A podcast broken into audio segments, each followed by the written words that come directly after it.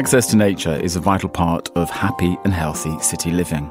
Some municipalities, however, find it hard to give access to a garden or green space to all of their citizens, and densely populated centres struggle most. So, what does a city do if they don't have large empty patches of land to turn over to nature? You're listening to Tall Stories, a monocle production brought to you by the team behind The Urbanist. I'm Andrew Tuck. In this episode, Ananya Singhal of Studio Saar takes us on a tour of this firm's recently completed lakeside pocket park in the Indian city of Udaipur.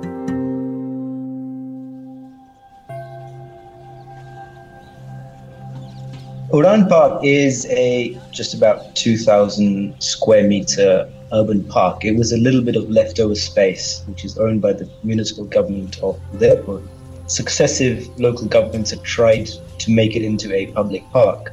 We were given the opportunity to create a small little park as an example to the city that people can come in in public private partnership, create small parks, and regreen the city of Udaipur in India. As you approach Udaan Park, to the left is a small gate made out of reinforcement bars for the construction sites, which have been formed into branches and leaves. Open the gate, and you have a choice either to go down a ramp or down some stairs. If you go down the ramp, you're head towards a labyrinth of local foliage and plants, which have been planted into tires, which have been disposed of, thrown away. You go through the landscape of these native plants they're flowering at different times, some are fragrant. And then you approach, at the end of the labyrinth, a large canopy which overlooks the lake. And the canopy is made up of close to 36,000 silhouettes of starlings to mimic a murmuration which happens regularly over the lakes. Around the canopy, there are places for you to sit, relax. You can play a game of chess. Again, the chess pieces have been made from repurposed bits of metal. You can play some local Indian games. And then we designed a set of swings. And what's really cool about these is we, again, reused old bits of steel as well as rope, which is made out of recycled or reused saris.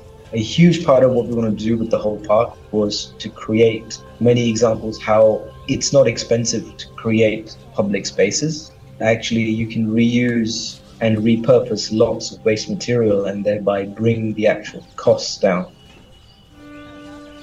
This park, Udaan, is really important to the city of Udaipur because Udaipur is a beautiful city. We're surrounded by these amazing lakes. We're nestled in the Aravalli Hills. Unfortunately, though, the town no longer has accessible green spaces.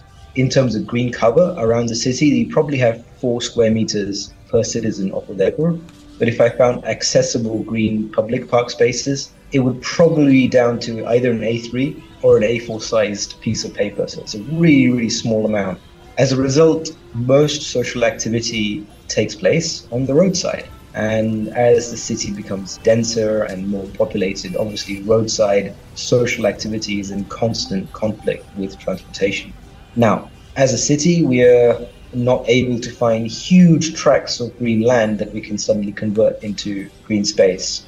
But the city has lots and lots of little pockets of either community gardens, derelict sites, publicly owned sites, but at the moment unused, which could be converted to small parks, which would bring open green spaces within walking distance to every citizen, and thereby enabling us to get to a point where citizens and visitors actually have access to parks.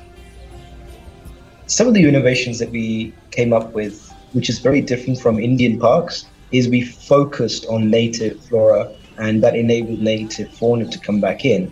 For the most part, when private companies sponsor parks, they tend to want to create a branding opportunity and therefore they want to create spaces which have lots of trees and plants which are from faraway places which look beautiful and stunning but nonetheless aren't native in nature. And we kind of reverse that to say, let's try to bring back a lot of the native species. The other thing we did, the canopy that we created, it was a really wonderful project in terms of working together with the engineers and creating something sculptural and dynamic. The columns mimic trees and the birds are flying within them. it was a real challenge to get it built because we were building it during COVID and the contractors found it very, very hard to make it. But nonetheless, now it looks really good out there in terms of becoming a part of the local atmosphere. We're very lucky that we're working with a wonderful non governmental organization called The Rower. And one of The Rower's three missions is to get the city of Udaipur and the community to plant and nurture a million trees around the district. And when we were strategizing with them about how to get the city and the citizens engaged in this process, we realized we have to create examples of how to do this. And as a result, we focused on delivering at least three more parks. The Ruhr and the Slak Riksh also are rewilding about 85 acres of hillside and they're reforesting something like 25 acres of hillside. So there's that progress also taking place in terms of getting the green belt around the city revitalized.